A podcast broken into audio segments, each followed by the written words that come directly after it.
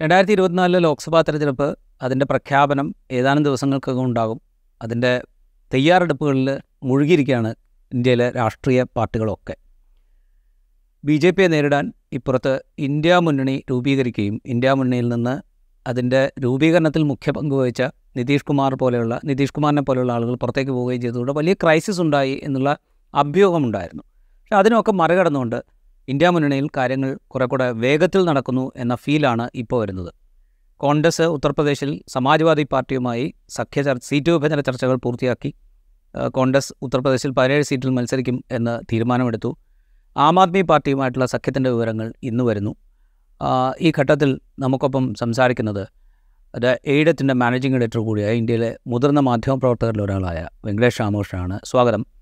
നമ്മളിത് സംസാരിക്കുമ്പോൾ കോൺഗ്രസിനെ സംബന്ധിച്ച് സംസാരിക്കുകയാണെങ്കിൽ ഉത്തർപ്രദേശിൽ അവർ പതിനേഴ് സീറ്റിൽ മത്സരിക്കുക എന്നുള്ളൊരു ഇതിലേക്ക് സമ്മതിച്ചിരിക്കുന്നു. ഡൽഹിയിൽ ആം ആദ്മി പാർട്ടിയുമായിട്ടുള്ള സീറ്റ് പങ്കിടലിൽ ആം ആദ്മി പാർട്ടി നാല് സീറ്റിൽ മത്സരിക്കും കോൺഗ്രസ് മൂന്ന് സീറ്റിൽ മത്സരിക്കും എന്ന് തീരുമാനിക്കുന്നു.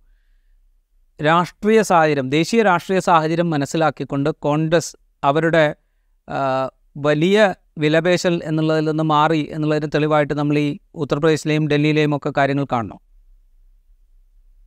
തീർച്ചയായും. കോൺഗ്രസിൽ ഒരു പ്രത്യേകിച്ചും ഈ കഴിഞ്ഞ നിയമസഭാ തെരഞ്ഞെടുപ്പുകളിൽ വലിയ രീതിയിൽ മധ്യപ്രദേശിൽ വലിയ ആത്മവിശ്വാസത്തോടെയാണ് തെരഞ്ഞെടുപ്പിനെ നേരിട്ടത്.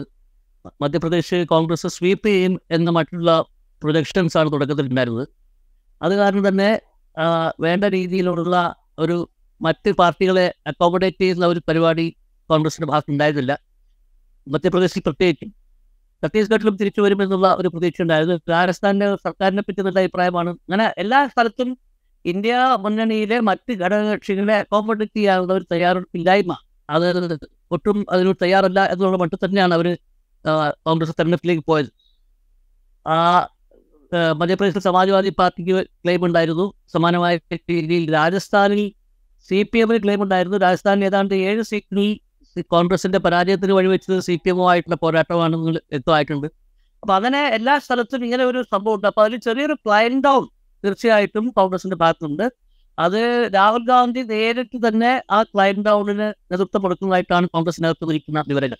അപ്പൊ ആ- സ്ഥിതിയിൽ ഈ പറഞ്ഞ രീതിയിൽ അലയൻസസ് ഇപ്പോൾ സുവപ്പ് ചെയ്യുന്നതിലൊരു സംഭവമുണ്ട്. നേരത്തെ കോൺഗ്രസ് ആവശ്യപ്പെട്ടിരുന്നത് ഇരുപത്തി ആറ് സീറ്റാണ് ഉത്തർപ്രദേശിൽ ആവശ്യപ്പെട്ടിരുന്നത്. സമാജ്വാദി പാർട്ടി പതിനാല് സീറ്റ് പരമാവധി എന്ന നിലപാടിലായിരുന്നു. എന്നാലും അതിന്റെ ഇടയിൽ ഒരു മിഡിൽ ഗ്രൗണ്ട് അവർ കണ്ടെത്തി. സമാനമായ രീതിയിൽ ഡൽഹിയിൽ കോൺഗ്രസിന്റെ തുടക്കത്തിലുള്ള ഡിമാൻഡ് നാല് സീറ്റ് അവർ മത്സരിക്കും മൂന്ന് സീറ്റ് മറ്റു പാർട്ടികൾ കൊടുക്കാൻ നിർത്തുന്നു അതും റിവേഴ്സ് ചെയ്യാൻ വേണ്ടി തയ്യാറായിട്ടുണ്ട്. ആം ആദ്മി പാർട്ടിയുമായിട്ട് ഗുജറാത്തിലും അതുപോലെ വേറെ രണ്ടു സംസ്ഥാനങ്ങളിലും ഒരു സഖ്യത്തിന്റെ പ്രഖ്യാപനം വന്നിട്ടുണ്ട്. അതും നിർണായകമായിരിക്കും എന്നാണ് എനിക്ക് തോന്നുന്നത്. വെച്ചാൽ ആം ആദ്മി പാർട്ടിക്ക് എല്ലായിടത്തും കഴിവ് ഗുജറാത്തിലെ കഴിഞ്ഞ തെരഞ്ഞെടുപ്പിൽ അവർ വളരെ വലിയൊരു പെർഫോമൻസ് അവർ കാഴ്ചവെച്ചതാണ്. അപ്പോൾ ഈ ഒരു കോണ്ടെക്സ്റ്റിൽ ഈ പറഞ്ഞ രീതിയിലുള്ള ഈ സത്യത്തിന്റെ ഒരു അതിന് സാധ്യതകൾ അതിന് ഒരു ഫൈറ്റിംഗ് സ്പിരിറ്റിൽ അല്ലെങ്കിൽ ഒരു ഫൈറ്റിംഗ് പൊസിഷനിലേക്ക് ഈ ഇന്ത്യ മുന്നണിയെ ചില സംസ്ഥാനങ്ങളിലേക്ക് എത്തിക്കാൻ വേണ്ടിയിട്ട് ഈ കൂട്ടുകെട്ടുകൾക്ക് കഴിയുമെന്നാണ് എനിക്ക് തോന്നുന്നത്. ഇപ്പോൾ ആം ആദ്മി പാർട്ടിയുമായിട്ടുള്ള സഖ്യത്തെക്കുറിച്ച് സൂചിപ്പിച്ചു. ഡൽഹിയിൽ നാല് സീറ്റിൽ ആം ആദ്മി പാർട്ടി മൂന്ന് സീറ്റിൽ കോൺഗ്രസ്. ഹരിയാനയിൽ ഒരു സീറ്റ് ആം ആദ്മി പാർട്ടിക്ക് വിട്ടുകൊടുക്കുന്നു. ഗുജറാത്തിൽ രണ്ട് സീറ്റ് വിട്ടുകൊടുക്കുന്നു. അതിലൊന്ന് ബറോച്ചാണ് ബറോച്ചിൽ അഹമ്മദ് പട്ടേലിന്റെ കുടുംബം ഒരു ആവശ്യം കോൺഗ്രസ് നേതൃത്വം മുന്നോട്ട് വെച്ചിരുന്നു. അഹമ്മദ് പട്ടേലിന്റെ മകൾക്ക് മത്സരിക്കാൻ എന്നുള്ളത് ആ ആവശ്യം തള്ളിക്കൊണ്ട് ബറോച്ച് സീറ്റ് എ എ പിക്ക് വിട്ടുകൊടുക്കുന്നു.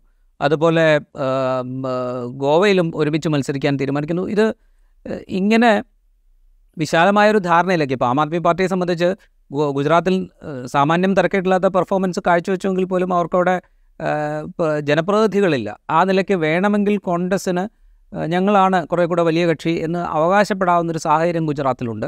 ഹരിയാനയിലും സമാനമായൊരു സാഹചര്യമുണ്ട്. അപ്പോൾ അതൊക്കെ മാറ്റിവെച്ചുകൊണ്ട് കുറേ കൂടെ വിശാലമായി ചിന്തിക്കാൻ തയ്യാറാകുന്നു ഈ രണ്ട് പാർട്ടികളും എന്നുള്ളൊരു സൂചന ഇതിലുണ്ടോ അല്ല അതിന് ഈ വിശാലമായി ചിന്തിക്കുക എന്നതിനപ്പുറം എനിക്ക് തോന്നുന്നത് ഇതിലൊക്കെ ഇപ്പോൾ ഈ ഭഗവത് സീറ്റിലൊക്കെ കാണുന്ന ഒരു പ്രധാനപ്പെട്ട കാര്യം വെച്ചാൽ ഓ ഈ ഇന്ത്യ മുന്നണി തുടക്കത്തിൽ ഉണ്ടായ സമയം മുതൽ തന്നെ ഞാൻ എടുത്തിരുന്ന ഒരു നിലപാട് ഞാൻ എഴുതിയ ലേഖനങ്ങളിലും അതുപോലെ തന്നെ സംസാരിച്ചിട്ടുള്ള കാര്യങ്ങളൊക്കെ എടുത്തിട്ടുള്ള നിലപാട് സത്യത്തിൽ ഈ ബി ജെ പിയുടെ ഏറ്റവും വലിയ ശക്തി അവർ ഈ മണ്ഡലത്തിൽ നിന്ന് മണ്ഡലത്തിലേക്ക് സൂക്ഷ്മമായി പഠിച്ചുവിട്ട് അതിന് ഓരോ മണ്ഡലത്തെയും മൈക്രോ മാനേജ് ചെയ്യാനുള്ള ബി ജെ പിയുടെ വലിയൊരു കഴിവിനെ പറ്റി നമ്മൾ എത്രയോ കാലമായിട്ട് കാണുന്നതാണ്. അത് ഈ കഴിഞ്ഞ പത്ത് വർഷമായിട്ട് അതിന്റെ ഏറ്റവും വലിയ പ്രകടനങ്ങൾ നമ്മൾ കണ്ടുകൊണ്ടിരിക്കുകയാണ്. അപ്പോൾ ഒരേ സമയം വലിയ രീതിയിലുള്ള മാക്രോ നറേറ്റീവ് ഉണ്ടാക്കുകയും അതിന്റെ മൈക്രോ മാനേജ്മെന്റ് ഘടനാപരമായിട്ടുള്ള മൈക്രോ മാനേജ്മെന്റിലൂടെ മുന്നോട്ട് കൊണ്ടുപോവുകയും ചെയ്യുന്ന ചെയ്യുന്നൊരു ഒരു സിസ്റ്റമാണ് ബി ജെ പിക്ക് ഉള്ളത് അപ്പോൾ ആ സിസ്റ്റത്തെ അഡോപ്റ്റ് ചെയ്യുന്ന ഏതെങ്കിലും തരത്തിൽ അഡോപ്റ്റ് ചെയ്യുകയും അതിനെ അതിന് അതിനോട് കിടനിൽക്കാനുള്ള ശ്രമം നടത്തുകയും ചെയ്തില്ലെങ്കിൽ ഈ മുന്നണി കൊണ്ട് പ്രത്യേകിച്ച് കാര്യമൊന്നുമില്ല. അത് അതിനെ ഉള്ള ഒരു സൗകര്യം ഈ ഈ കൂട്ടുകെട്ടിൽ എല്ലാ മണ്ഡലങ്ങളിലും ഒരു ഇന്ത്യ മുന്നണി സ്ഥാനാർത്ഥി മാത്രം എന്നുള്ള സിറ്റുവേഷൻ അല്ല. അത് ചില സ്ഥലങ്ങളിൽ പരസ്പരം പോരടിക്കുന്നതിലും ഇലക്ട്രൽ ബെനിഫിറ്റ് ഉണ്ട്. മൈക്രോ മാനേജ്മെന്റ് തലത്തിൽ ഇലക്ട്രൽ ബെനിഫിറ്റ് ഉണ്ട് എന്ന് മനസ്സിലാക്കിക്കൊണ്ട് അത്തരത്തിലുള്ള ഫ്രണ്ട്ലി കോൺടെസ്റ്റുകൾ ഉണ്ടാവേണ്ട ആവശ്യം. ഇതൊക്കെ ഞാൻ സൂചിപ്പിച്ചിരുന്നു. അപ്പൊ എനിക്ക് തോന്നുന്നു വെച്ചാൽ ഒരു വലിയ പരിധി വരെ ഗുജറാത്ത് പോലുള്ള സംസ്ഥാനത്തും ഡൽഹിയിലുമൊക്കെ ഈ മൈക്രോ മാനേജ്മെന്റ് ഒരു വലിയ രീതിയിൽ റിഫ്ലക്ട് ചെയ്യുന്ന സിറ്റുവേഷൻ ഉണ്ടായിട്ടുണ്ട് എന്നാണ് തോന്നുന്നത്. ഉത്തർപ്രദേശിലെ സീറ്റുകളുടെ കാര്യത്തിൽ അത് കൃത്യമായിട്ട് ഏത് തരത്തിലാണ് ആ സീറ്റുകൾ വരിക എന്ന് എനിക്ക് അറിഞ്ഞുകൂടാ. പക്ഷെ എന്തായാലും അത് അതും ഈ സമാനമായ രീതിയിൽ മൈക്രോ മാനേജ്മെന്റ് അവിടെ നടന്നിട്ടുണ്ടെങ്കിൽ അതും പോസിറ്റീവായിട്ട് അതും ഇന്ത്യ മുന്നണിക്ക് പോസിറ്റീവായിട്ടുള്ള ഒരു ഫൈറ്റിംഗ് പൊസിഷനിലേക്ക് തന്നെ എത്തിക്കുന്ന ഒരു സിറ്റുവേഷനാണ് ഉണ്ടാവുക. ഉത്തർപ്രദേശിന്റെ കാര്യം സൂചിപ്പിച്ചുകൊണ്ട് ഉത്തർപ്രദേശിൽ കോൺഗ്രസും ആം ആദ്മി പാർട്ടിയും പിന്നെ അപ്നാദളും മാത്രമാണ് ഇന്ത്യ മുന്നണിയുടെ ഭാഗമായിട്ട് ഉണ്ടാവുക. നേരത്തെ ആർ എൽ ഡി ഉണ്ടായിരുന്നു. ആർ എൽ ഡി അവിടുന്ന് എൻ ഡി എയിലേക്ക് മാറുന്ന കാഴ്ച നമ്മൾ കണ്ടു. ചരൺ സിംഗിന് ഭാരത് രത്ന കൊടുക്കുന്നതിന്റെ ഭാരത് രത്ന കൊടുക്കുന്നതിന്റെ തൊട്ട് പിറകെ ജയൻ ചൗധരിയുടെ പാർട്ടി ആർ എൽ ഡി അങ്ങോട്ട് മാറുന്ന കാഴ്ച നമ്മൾ കണ്ടു. ആർ എൽ ഡി പോയതോടുകൂടിയാണ് ഈ അറേഞ്ച്മെന്റിലേക്ക് കാര്യങ്ങൾ എത്തുന്നത്. പതിനേഴ് സീറ്റ് കോൺഗ്രസിന് എന്നുള്ള ധാരണയിലേക്ക് കാര്യങ്ങൾ എത്തുന്നത്. ഈ ആർ എൽ ഡിയുടെ പിന്നോട്ട് പോക്ക് ഉത്തർപ്രദേശിനെ സംബന്ധിച്ച് ഈ ഇന്ത്യ മുന്നണിയെ കുറെ കൂടെ യോജിച്ച് നിൽക്കാൻ സഹായിക്കുകയാണോ ഇപ്പോൾ ചെയ്തിരിക്കുന്നത് അല്ല ആർ എൽ ഡി പശ്ചിമ ഉത്തർപ്രദേശിലെ വളരെ നിർണായകമായ ഒരു ഫോഴ്സ് തന്നെയാണ്. പക്ഷേ അവരിപ്പോൾ പ്രത്യേകിച്ച് ഈ കർഷക സമരത്തിന്റെ ഇടയിലാണ് അവരിങ്ങനെ ഒരു മലക്കം മരത്തിൽ പറഞ്ഞിരിക്കുന്നത്. അപ്പം അതുകൊണ്ട് തന്നെ എനിക്ക് തോന്നുന്നത് മിക്കവാറും ഈ ആർ എൽ ഡിക്ക് ജാട്ട് സമുദായത്തിലുള്ള വലിയ വേരോട്ടം അതിലൊരു ചെറിയ കുറച്ചുണ്ടാവാനാണ് സാധ്യത. അത് ഈ മൈക്രോ മാനേജ്മെന്റിന്റെ ഭാഗമായിട്ട് അതുപോലെ ജാട്ട് സമുദായത്തിലുള്ള സ്ഥാനാർത്ഥികളെ സമാജ്വാദി പാർട്ടിയും കോൺഗ്രസും കൂടുതലായിട്ട് പശ്ചിമ ഉത്തർപ്രദേശിൽ നിർത്തുകയാണെങ്കിൽ ഒരു പക്ഷേ ഈ ജയൻ ചൗധരിക്ക് ഉണ്ട് എന്ന് വിചാരിക്കുന്ന ഈ വലിയ വേരോട്ടം. അത് അത് അതിൽ പോലും ഇളക്കം തട്ടിക്കാൻ വേണ്ടി പര്യാപ്തമായ ഒരു സാഹചര്യമാണെന്നാണ് പ്രത്യേകിച്ചും ഈ കർഷക സമരത്തിന്റെ പശ്ചാത്തലത്തിൽ പശ്ചിമ ഉത്തർപ്രദേശിലുള്ളത് എന്നാണ് ഞാൻ കരുതുന്നത്. അതോടൊപ്പം ഈ ബി എസ് പിയുടെ ഒരു പൊസിഷൻ ഉത്തർപ്രദേശിനെ സംബന്ധിച്ച്. ഇപ്പോൾ കഴിഞ്ഞ ലോക്സഭാ തെരഞ്ഞെടുപ്പ് എടുക്കുകയാണെങ്കിൽ എസ് പിയും ബി എസ് പിയും ചേർന്നിട്ടാണ് സഖ്യത്തിൽ മത്സരിച്ചത്. കോൺഗ്രസ് മാറി മത്സരിച്ചു. അതോടുകൂടി അവിടെ ഒരു വോട്ട് സ്പ്ലിറ്റ് ഉണ്ടായി എന്നുള്ള കണക്കൂട്ടലുകൾ പിന്നീട് ഇലക്ഷൻ റിസൾട്ട് വന്നതിന് ശേഷം ഉണ്ടായിരുന്നു ഇപ്പോൾ ബി എസ് പി മാറി നിൽക്കുന്നത് ഈ ഉത്തർപ്രദേശിലെ ഇന്ത്യ സഖ്യത്തിന്റെ സാധ്യതകളെ അത് ബാധിക്കാനിടയുണ്ടോ? അല്ല ബി എസ് പിക്ക് ഒരു കോർ വോട്ട് ഒരു പത്തൊമ്പത് ഇരുപത് ശതമാനം വോട്ട് എല്ലാ സമയത്തും ബി എസ് പിക്ക് ഉണ്ട്. സമീപകാലത്ത് നമ്മൾ കണ്ടിട്ടൊരു കാര്യം എന്ന് വെച്ചാൽ ബി എസ് പിയുടെ ഈ കോർ ദളിത് വോട്ടിൽ അതിന് ചോർച്ച ഉണ്ടാവുകയും അത് ബി ജെ പിയിലേക്കും സമാജ്വാദി പാർട്ടിയിലേക്കും പോകുന്നു. കഴിഞ്ഞ അസംബ്ലി തെരഞ്ഞെടുപ്പിൽ ബി ജെ പിക്ക് ബി എസ് പി അവർക്ക് സീറ്റൊന്നും കിട്ടാത്ത സിറ്റുവേഷൻ ഉണ്ടായത് ഈ ഒരു വലിയ two way split B S പിയുടെ കോർ വോട്ടിൽ ഉണ്ടായിട്ടുണ്ട് എനിക്ക് തോന്നുന്നത് ഈ ലോക്സഭാ തെരഞ്ഞെടുപ്പിനും സമാനമായ ഒരു സിറ്റുവേഷനാണ് ഉണ്ടാകാൻ പോകുന്നത്. ബി എസ് പിക്ക് അവരുടെ ഈ പത്തൊമ്പത് ഇരുപത് ശതമാനം വോട്ട് റീറ്റെയിൻ ചെയ്യാൻ പറ്റുമോ എന്ന് പോലും സംശയിക്കുന്ന ഒരു സാഹചര്യമാണ് ഉള്ളത്. അപ്പോൾ ബി എസ് പി സെക്ടറി ഒരു പാർട്ടി നിലയ്ക്ക് ഒരു വേ ഔട്ടിലുള്ള പാർട്ടിയായിട്ടാണ് കാണുന്നത്. അവർക്ക് ഈ ബി എസ് പി നേതൃത്വത്തിന് ഉള്ള പലതരം കേസുകൾ ആ കേസുകളിലുള്ള ഇ ഡിയുടെ ഇടപെടൽ അത് അവർ ബി ജെ പിയുടെ ഗവൺമെന്റുമായിട്ട് പലതരത്തിലും കോംപ്രമൈസ് ആണ് എന്നുള്ളൊരു പോപ്പുലർ പെർസെപ്ഷൻ ഇതെല്ലാം ഒരു വലിയ ഇഷ്യൂ ആണ്. ഇതിൽ പ്രധാനപ്പെട്ട ഒരു കാര്യം എന്ന് വെച്ചാൽ ഉത്തർപ്രദേശിലെങ്കിലും ഞാൻ കണ്ടിട്ടുള്ള പ്രധാനപ്പെട്ട കാര്യം എന്ന് വെച്ചാൽ തൊഴിലില്ലായ്മ ഈ പറഞ്ഞ രീതിയിൽ ഈ രാമക്ഷേത്രത്തിന്റെ ഉദ്ഘാടനം ഒക്കെ നടന്നുവെങ്കിലും തൊഴിലില്ലായ്മ ഈ ഇപ്പോഴും രാഷ്ട്രീയ ഒരു സാഹചര്യത്തിൽ യുവാക്കളെ വലിയ രീതിയിൽ ആവേശം കൊള്ളിക്കുന്ന അല്ലെങ്കിൽ അവരെ അവരെ പെട്ടെന്ന് തന്നെ കർമ്മനിരതരാകാനും വളരെ സജീവമായ രാഷ്ട്രീയത്തിൽ പങ്കെടുക്കാനും ഒക്കെ പ്രേരിപ്പിക്കുന്ന ഒരു ഘടകമാണ്. ഇപ്പോൾ രാഹുൽ ഗാന്ധിയുടെ ഈ യാത്രയുടെ ഭാഗമായിട്ട് അലഹബാദിൽ നടന്നിട്ടുള്ള തൊഴിലില്ലായ്മയിൽ കേന്ദ്രീകരിച്ച് നടത്തിയിട്ടുള്ള ഒരു സമയമാണ് അത് കോൺഗ്രസിന്റെ സമീപകാല ചരിത്രത്തിൽ ഇല്ലാത്ത തരത്തിലുള്ള ആൾക്കാരെയാണ് അത് അട്രാക്ട് ചെയ്തത്. സമാനമായ രീതിയിൽ സമാജ്വാദി പാർട്ടിയുടെ നേതാവ് അഖിലേഷ് യാദവ് ഉത്തർപ്രദേശിൽ അങ്ങോളം ഇങ്ങോളം ഉയർത്തുന്ന ഒരു പ്രധാനപ്പെട്ട മുദ്രാവാക്യം തൊഴിലില്ലായ്മയാണ്. അപ്പോൾ ഈ തൊഴിലില്ലായ്മ എന്ന് പറയുന്ന ഒരു ഘടകം തീർച്ചയായിട്ടും ഈ തെരഞ്ഞെടുപ്പിൽ പ്രധാനപ്പെട്ട പങ്ക് വഹിക്കാൻ പോവുകയാണ്. നമുക്ക് ഓർമ്മിക്കണം നമ്മൾ ഈ ഇന്ത്യയിലെ രാഷ്ട്രീയ പാർട്ടികൾ സാധാരണഗതിയിൽ ഈ തൊഴിലില്ലായ്മ എന്ന് പറഞ്ഞ വിഷയത്തെ വലിയ രീതിയിൽ വളർത്തിക്കൊണ്ടുവരുന്ന പ്രക്ഷോഭങ്ങളാണ് കൊണ്ടുവന്നില്ലെങ്കിലും ഈ പാർലമെന്റ് അകത്ത് അതിക്രമിച്ച് കയറി അവിടെ പിന്നെ മുദ്രാവാക്യം പിടിക്കുകയും ലഘുലേഖ അറിയുകയൊക്കെ ചെയ്തിട്ടുള്ള ചെറുപ്പക്കാർ അവരും ഉയർത്തിയ തൊഴിലില്ലായ്മയുടെ മുദ്രാവാക്യമാണ്. ഇത് ഒരു ഒരു സാമ്പത്തിക വിഷയം ഈ തൊഴിലില്ലായ്മ എന്ന വിഷയം തീർച്ചയായിട്ടും ഈ തെരഞ്ഞെടുപ്പിന്റെ ഒരു സാഹചര്യത്തിൽ വളരെ പ്രധാനപ്പെട്ടതാണ്. ആ ഒരു കോൺടെക്സ്റ്റിലും കൂടെ നമ്മൾ ഈ ആർ എൽ ഡിയുടെ ഇല്ലായ്മ ആർ എൽ ഡി ഈ ഈ ഈ പി അവനിന്റെ ഭാഗമായിട്ട് ഇല്ലാത്ത അവസ്ഥയെ കാണണം. അതും കൂടെ ഒരു ഫാക്ടറായിട്ട് വിലയിരുത്തണം എന്നാണ് എനിക്ക് തോന്നുന്നത്. അത് ഇത് പറഞ്ഞപ്പോൾ ഈ അലഹബാദിലെ കോൺഗ്രസ് ഭാരത് ജോഡോ ന്യായ യാത്രയുടെ ഭാഗമായി രാഹുൽ ഗാന്ധി നടത്തിയ മീറ്റിംഗിൽ പങ്കെടുത്ത ആളുകളെക്കുറിച്ച് സൂചിപ്പിച്ചു. അതുപോലെ തന്നെ അമേഠിയിലും ഉത്തർപ്രദേശിന്റെ പല ഭാഗങ്ങളിൽ നിന്നും നമ്മൾ കാണുന്ന റിപ്പോർട്ടുകളിൽ കോൺഗ്രസിന്റെ ഭാരത് ജോഡോ ന്യായ യാത്രയിൽ പ്രതീക്ഷിക്കാത്ത വിധത്തിലുള്ള ജനപങ്കാളിത്തം കാണുന്നുണ്ട്. അപ്പോൾ ഈ പി ബിൽഡപ്പ് ചെയ്ത രാമക്ഷേത്രത്തിൽ അധിഷ്ഠിതമായ ഒരു രാഷ്ട്രീയത്തെ കുറെക്കൂടെ മറികടക്കാൻ ഈ കോൺഗ്രസിനും ഒപ്പം ഇന്ത്യ മുന്നണിക്കും സാധിക്കുന്നു എന്നുള്ള തെളിവായിട്ട് നമ്മൾ ഇതിനെ കാണണം. ഇത് തീർച്ചയായിട്ടും ഒരു റെസിസ്റ്റൻസ് ഉണ്ട് എന്നാണ് കാണുന്നത്. അതായത് കാണുന്നത് വെച്ചാൽ ഒരു ടോട്ടലി വൺ സൈഡഡ് ആയിട്ടുള്ള ഒരു നെഗറ്റീവ് രാമക്ഷേത്രത്തിന്റെ ഈ കൺസെൻട്രേഷനോടുകൂടി ഉണ്ടാവും എന്നാണ് ബി ജെ പി വിചാരിച്ചത്.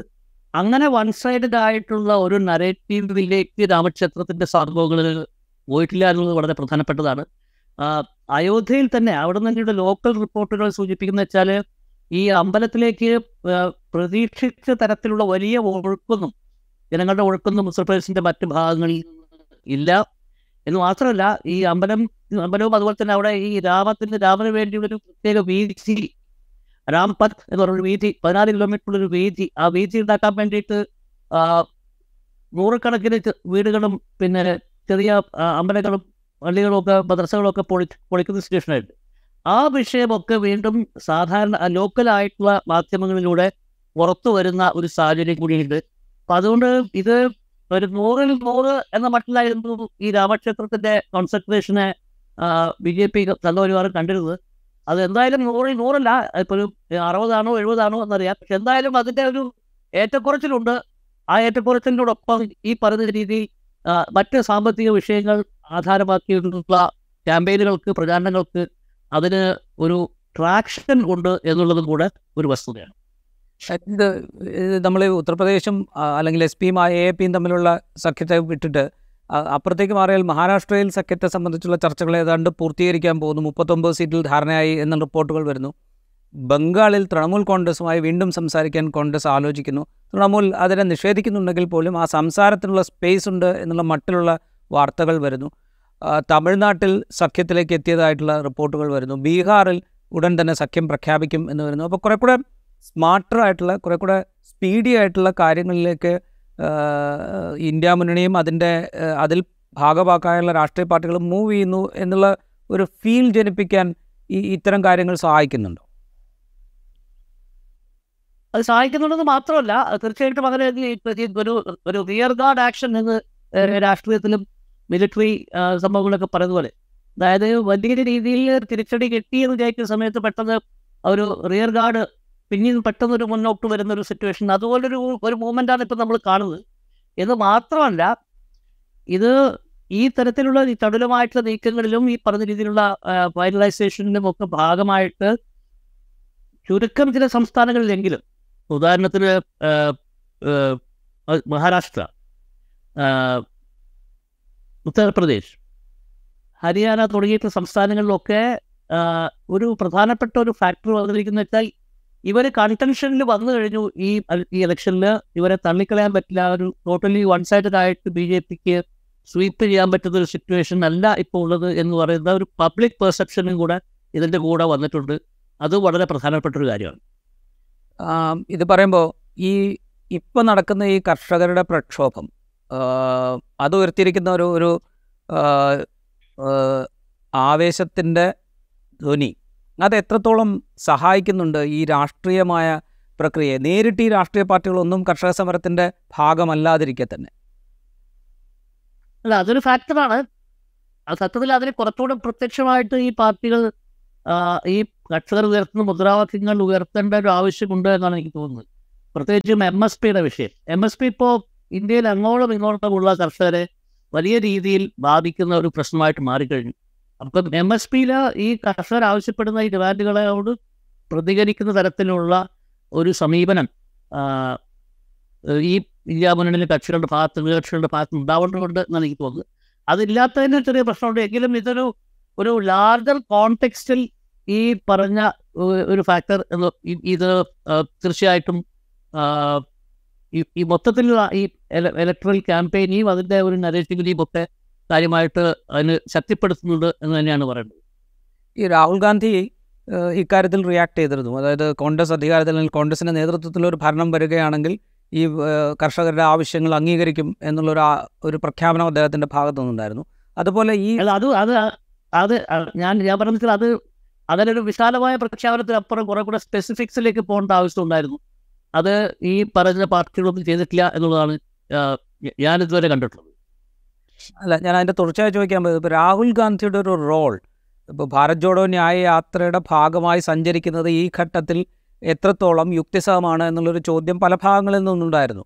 ഒരു ഉഭയകക്ഷി ചർച്ച നടക്കേണ്ട സമയത്ത് സീറ്റ് വിഭജനത്തിന്റെ കാര്യത്തിൽ തീരുമാനമെടുക്കേണ്ട സമയത്ത് ഒരു പൊതു മിനിമം പരിപാടി രൂപവൽക്കരിക്കേണ്ട കാര്യ സമയത്തൊക്കെ ഈ യാത്രയുമായി മുന്നോട്ട് പോകുന്ന എത്രത്തോളം യുക്തിസഹമാണെന്നുള്ളൊരു ചോദ്യം ഉണ്ടായിരുന്നു അതേസമയം നമ്മൾ ഈ കാണുന്നത് ഇപ്പോൾ മഹാരാഷ്ട്രയിലാണെങ്കിൽ ഉദ്ധവ് താക്കറെയുമായി ഒരു മണിക്കൂറിലേറെ ഫോണിൽ സംസാരിച്ച രാഹുൽ ഗാന്ധി എന്ന റിപ്പോർട്ടുകൾ വരുന്നു. അഖിലേഷ് യാദവുമായിട്ടുള്ള അല്ലെങ്കിൽ എസ് പിയുമായിട്ടുള്ള സീറ്റ് വിഭജന ചർച്ചയിൽ രാഹുലിന്റെ നിർണായക പങ്കുണ്ട് എന്ന് പറയുന്നു. എ എ പിയുമായി സംസാരിക്കുമ്പോഴും രാഹുലിന്റെ അപ്പോൾ ഈ യാത്രക്കിടയിലും രാഹുൽ ഗാന്ധി എന്ന് പറയുന്ന ലീഡർ ഒരുപക്ഷെ പക്ഷേ കുറെ കൂടെ പ്രോമിനന്റായി അദ്ദേഹത്തിന്റെ മുൻകാലത്തുണ്ടായിരുന്ന പരാധീനതകളെ മുഴുവൻ മറികടന്നുകൊണ്ട് മുന്നോട്ട് വരുന്നു എന്ന തോന്നലുണ്ടോ? അത് വളരെ എനിക്ക് തോന്നുന്നത് അത് പ്രമിച്ചറാണെന്നാണ് എന്റെ എന്റെ ഒരു ധാരണ. രാഹുൽ ഗാന്ധി ഇങ്ങനെ ഈ ഫ്ലാഷസ് ഓഫ് ബ്രില്യൻസും ഫ്ലാഷസ് ഓഫ് ഫ്ലറി ഓഫ് ആക്ടിവിറ്റിയും കാണിച്ചിട്ടുള്ള ഒരുപാട് സമയങ്ങളുണ്ട്. രാഹുൽ ഗാന്ധിയുടെ ഒരു പൊളിറ്റിക്കൽ കരിയർ എടുത്തു കഴിഞ്ഞാൽ കാണുന്ന ഒരു പ്രധാനപ്പെട്ട സംഭവം വെച്ചാൽ ഇങ്ങനെ ഈ വലിയ ഫ്ലാഷസ് ഓഫ് ഇന്റർവെൻഷൻ വലിയ ക്രിയേറ്റിവിറ്റി ഒക്കെ കാണിച്ച ശേഷം പിന്നീട് അദ്ദേഹം പെട്ടെന്ന് അതുപോലെ തന്നെ രംഗത്ത് നിന്ന് നിഷ്ക്രമിക്കുന്ന ഒരു സാഹചര്യമുണ്ട്. അതുകൊണ്ട് ഈ രാഹുൽ ഗാന്ധി പറഞ്ഞ പൊളിറ്റിക്കൽ പേഴ്സണാലിറ്റിക്ക് വലിയ തരത്തിലുള്ള ഡ്രമാറ്റിക് ആയിട്ടുള്ള ഒരു മാറ്റം ഉണ്ടാവുകയും വലിയ രീതിയിൽ ക്രിയേറ്റീവ് ആയിട്ടുണ്ട് എന്ന് കണക്കാക്കുകയും അയാൾ വലിയ രീതിയിലുള്ള ഇന്റർവെൻഷൻസിന് പൊട്ടൻഷ്യലുള്ള ആളാണ് എന്ന് വിധിക്കാനും ഒക്കെ നമുക്ക് കൂടുതൽ സമയമെടുക്കേണ്ടി വരും. ഇത്തരത്തിലുള്ള ഒരു പ്രൊജക്ഷൻ അത് പ്രിമേച്ചർ ആയിരിക്കും. ഒരുപക്ഷെ അത്തരം ഈ പ്രിമേച്ചർ ആയിട്ടുള്ള പ്രൊജക്ഷൻ കോൺഗ്രസ് പാർട്ടിക്കും രാഹുൽ ഗാന്ധിക്ക് തന്നെയും കൂടുതൽ ഗുണം ചെയ്യിച്ച എനിക്ക് ഉത്തർപ്രദേശിൽ പതിനേഴ് സീറ്റിൽ കോൺഗ്രസ് മത്സരിക്കുന്നു. അതിൽ നിശ്ചയമായും അമേഠിയും റായ്ബറേലിയും ഉണ്ട്.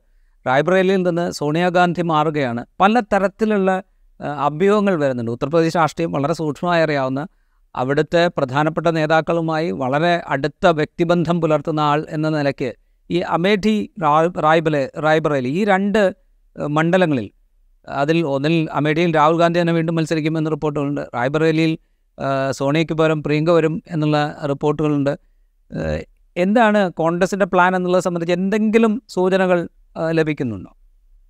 ഇല്ല അമേഠി എന്തായാലും രാഹുൽ ഗാന്ധി മത്സരിക്കുന്നതിൽ സംശയമില്ല. എന്ന് മാത്രമല്ല അമേഠിയിൽ കഴിഞ്ഞ തവണ കൃത്യമായ കാൽക്കുലേഷൻ കോൺഗ്രസ് ഉണ്ടായിരുന്നു തോറ്റുപോകും എന്നുള്ളതുകൊണ്ട് അതുകൊണ്ടാണ് രാഹുൽ ഗാന്ധി വയനാട്ടിൽ കൂടെ മത്സരിച്ചത്. പക്ഷേ ഇത്തവണത്തെ ഒരു കാൽക്കുലേഷൻ ഒരു പ്രീ ഇലക്ഷൻ കാൽക്കുലേഷൻ സ്മൃതി അവിടെ റിപ്പീറ്റ് ചെയ്യാൻ വേണ്ടി വിഷമമാണ് എന്നുള്ളതാണ് ഒരു പ്രീ ഇലക്ഷൻ കാൽക്കുലേഷൻ അതുകൊണ്ട് അമേഠിയിൽ എന്തായാലും രാഹുൽ ഗാന്ധി മത്സരിക്കുമെന്ന് തന്നെയാണ് എനിക്ക് കിട്ടിയിട്ടുള്ളത്.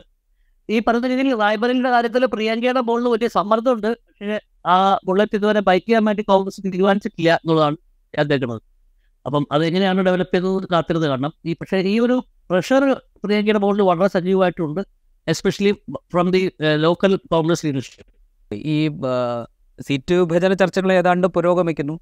പക്ഷേ ഇപ്പോഴും ഇന്ത്യ മുന്നണി എന്നുള്ളൊരു കോമൺ പ്ലാറ്റ്ഫോമായിട്ട് അതൊരു ചർച്ചാവേദികളിലൊക്കെ ഉണ്ട് എന്നുള്ളതിനപ്പുറത്തേക്ക് ഒരു കോമൺ പ്ലാറ്റ്ഫോമായിട്ട് ഒരു പൊളിറ്റിക്കൽ ഫ്രണ്ടായിട്ട് ഇലക്ഷനിയറിങ്ങിലേക്ക് കടന്നതായിട്ട് നമ്മൾ കാണുന്നില്ല. അതിന് പാകത്തിലുള്ള ഒരു അജണ്ട ഫിക്സ് ചെയ്തതായിട്ട് നമ്മൾ കാണുന്നില്ല. അത്തരം ചർച്ചകളിലേക്ക് എന്തുകൊണ്ടാണ് ഈ ഈ ലീഡർഷിപ്പ് കടക്കാത്തത് എന്നുള്ളൊരു ക്വസ്റ്റ്യൻ ഉണ്ടല്ലോ. അല്ല ബേസിക് ആയിട്ട് അത് അത് ചെയ്യാനുണ്ടായിരുന്ന മൊമെന്റമാണ് സത്യത്തിന്റെ ഇന്ത്യ മുന്നണി നഷ്ടപ്പെടുത്തുന്നത് ഇപ്പം നിതീഷ് കുമാറിന്റെ പിരിഞ്ഞുപോക്ക് പിന്നീട് ആർ എൽ ഡിയുടെ പിരിഞ്ഞുപോക്ക്. അത് ഇന്ത്യ മുന്നണി നഷ്ടപ്പെടുത്തിയതിന് അതിനേക്കാൾ കൂടുതലായിട്ട് വളരെ കൃത്യമായിട്ട് ഈ ഇന്ത്യ മുന്നണിക്കകത്തുണ്ടാവാൻ സാധ്യതയുള്ള ഫിഷേഴ്സിനെ വളരെ ഫലപ്രദമായി ഉപയോഗിക്കാൻ ബി ജെ പിക്ക് കഴിഞ്ഞു എന്നുള്ളതാണ് ഏറ്റവും പ്രധാനപ്പെട്ട കാര്യം. അപ്പോൾ അത് ആ ലെവലിൽ ഒരു പൊളിറ്റിക്കലായിട്ടുള്ള വലിയൊരു സ്റ്റെപ്പ് ബാക്കിന് ശേഷം അത് രണ്ടാമത് റീബിൽഡ് ചെയ്യാൻ പറ്റില്ല എന്ന് പറയുന്ന ഒരു സാഹചര്യത്തിൽ നിന്നാണ് ഇപ്പം ഇത് ഓർഗനൈസേഷനിലായിട്ട് റീബിൽഡ് ചെയ്യപ്പെട്ടിരിക്കുന്നത്.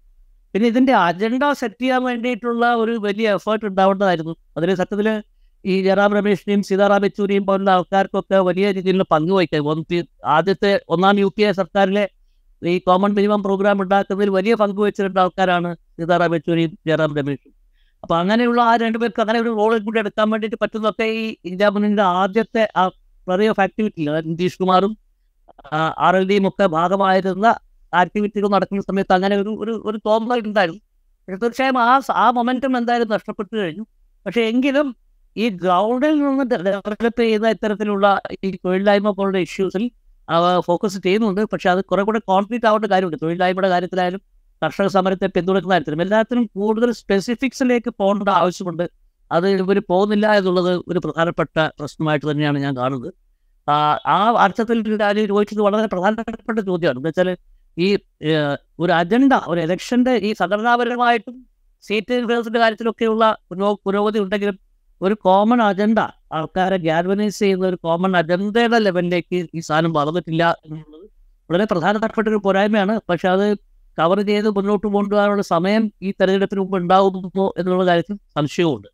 അപ്പൊ എനിക്ക് തോന്നുന്നത് ഇപ്പൊ ചെയ്യുന്ന രീതിയിൽ ഒറ്റപ്പെട്ട ഈ വിഷയങ്ങളെ എടുക്കുകയും അതിനെല്ലാം ഒരു കലക്റ്റീവായിട്ടുള്ള ഒരു സംഭവത്തിന്റെ ഭാഗമായിട്ട് ഡെവലപ്പ് ചെയ്യുകയും ചെയ്യുന്നത് മാത്രമായിരിക്കും പക്ഷേ ഈ പാർട്ടികൾക്ക് ചെയ്യാൻ പറ്റുക.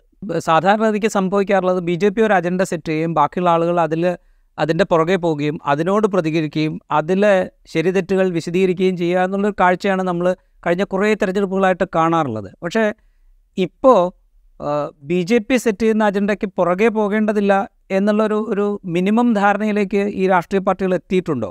അല്ലെങ്കിൽ ഇന്ത്യ മുന്നണി എത്തിയിട്ടുണ്ടോ? അത് അതിന്റെ ഭാഗമായിട്ട് ഈ പറയുന്ന കർഷക സമരം അല്ലെങ്കിൽ കർഷകരുടെ പ്രശ്നങ്ങൾ തൊഴിലില്ലായ്മ വിലക്കയറ്റം ഇത്തരം കാര്യങ്ങളിലേക്ക് ഫോക്കസ് ചെയ്യാൻ ശ്രമം നടക്കുന്നതായി തോന്നുന്നുണ്ടോ?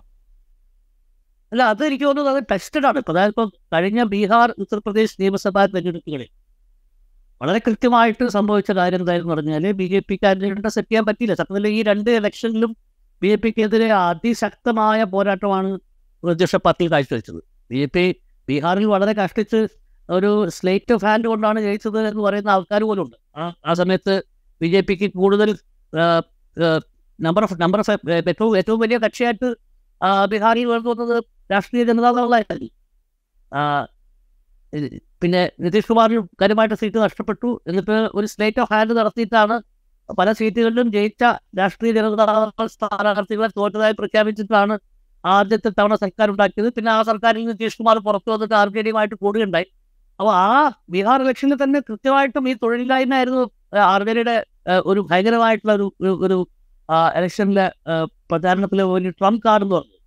ആ ആ ആ ഒരു narrative ഉണ്ടാക്കുന്നതിൽ C P I Marx Marxist Leninist Dipankar ഭട്ടാചാര്യയുടെ പാർട്ടിക്ക് വലിയ പങ്കുണ്ടായിരുന്നു. സി പി എമ്മിന് അതിലൊരു റോൾ ഉണ്ടായിരുന്നു. സി പി ഐക്ക് റോൾ ഉണ്ടായിരുന്നു. അപ്പൊ അങ്ങനെയുള്ള ഒരു ഒരു ലെഫ്റ്റ് ഓഫ് സെന്റർ ആയിട്ടുള്ള ഒരു നെറേറ്റീവിന്റെ പ്രസക്തി ബീഹാറിലെ അസംബ്ലി ഇലക്ഷനിൽ വളരെ കൃത്യമായിട്ട് അഡ്വാൻസ് ചെയ്യപ്പെട്ടിരുന്നു. സമാനമായ രീതിയിൽ രണ്ടായിരത്തി പതിനേഴിലെ ഉത്തർപ്രദേശ് നിയമസഭാ തെരഞ്ഞെടുപ്പിൽ സീറ്റുകളുടെ കാര്യത്തിൽ ബി ജെ പിക്ക് വലിയ നഷ്ടവും സംഭവിച്ചില്ലെങ്കിലും വളരെ ത്രസിപ്പിക്കുന്ന ഒരു പോരാട്ടമാണ് സമാജ്വാദി പാർട്ടി കാഴ്ചവെച്ചത്. ഒരു ബൈപ്പോളർ ഇലക്ഷനാക്കി അതിനെ മാറ്റാൻ വേണ്ടി അവർക്ക് കഴിഞ്ഞു. അപ്പൊ അങ്ങനെ ഒരു ഒരു ഒരു ഒരു നരേറ്റീവ് തീർച്ചയായിട്ടും ഈ കഴിഞ്ഞ രണ്ട് അസംബ്ലി തെരഞ്ഞെടുപ്പിൽ ഉണ്ടായിട്ടുണ്ട്. അതിന്റെ ഒരു തുടർച്ച തന്നെയായിരിക്കും ഈ ലോക്സഭാ തെരഞ്ഞെടുപ്പിലും നാം തോന്നുന്നത്. അതുകൊണ്ടാണ് ഈ പ്രാണപ്രതിഷ്ഠയുമായി ബന്ധപ്പെട്ടിട്ടുള്ള വാഗ്വാദങ്ങളൊന്നും ഈ പാർട്ടികളൊന്നും കുടുങ്ങാൻ തയ്യാറായില്ല. അവർ അതിൽ നിന്നൊക്കെ നിൽക്കുകയാണ് ചെയ്തത് അപ്പൊ അങ്ങനെ ഒരു ഒരു ഡയമെൻഷൻ ഒരു എലമെന്റ് ആ സ്ഥാനത്തിലുണ്ട് എന്നുള്ളത് നമ്മൾ കാണാതെ പോകും. ഈ ചർച്ച എന്തായാലും നമുക്ക് വരും ദിവസങ്ങളിലും തുടരേണ്ടി വരും. ഈ പറഞ്ഞ രീതിയിൽ ഈ മൈക്രോ മാനേജ്മെന്റ് വളരെ പ്രധാനപ്പെട്ട ഒരു ഘടകമാണ്. അത് എത്രമാത്രം ഈ ലെവലിൽ ഓരോ constituency to constituency micro manage ചെയ്യാൻ വേണ്ടിയിട്ടുള്ള സംഘടനാപരമായിട്ടുള്ള സ്കില്ലും രാഷ്ട്രീയമായിട്ടുള്ള ഫാഷായിട്ടും അത് ഈ ഇന്ത്യ മുന്നണിയിലെ നേതൃത്വത്തിൽ വഹിക്കുന്ന ആൾക്കാർക്ക് അത് രാഹുൽ ഗാന്ധി മുതൽ അഖിലേഷ് യാദവ് മുതൽ തേജസ്വി യാദവ് വരെയുള്ള അതിനുള്ള ആൾക്കാർക്ക് അരവിന്ദ് കെജ്രിവാൾ ഉൾപ്പെടെയുള്ള ആൾക്കാർക്ക് ഉണ്ടോ ഇല്ലയോ എന്ന ഒരു ചോദ്യം കൂടി ഇതിൽ വളരെ പ്രധാനപ്പെട്ട ചോദ്യമാണ്. ആ ആ ചോദ്യത്തിന് ഉത്തരം നമുക്ക് വരും ദിവസങ്ങളിൽ അന്വേഷിക്കാം. റൈറ്റ് വളരെ നന്ദി. Thank you thank you very much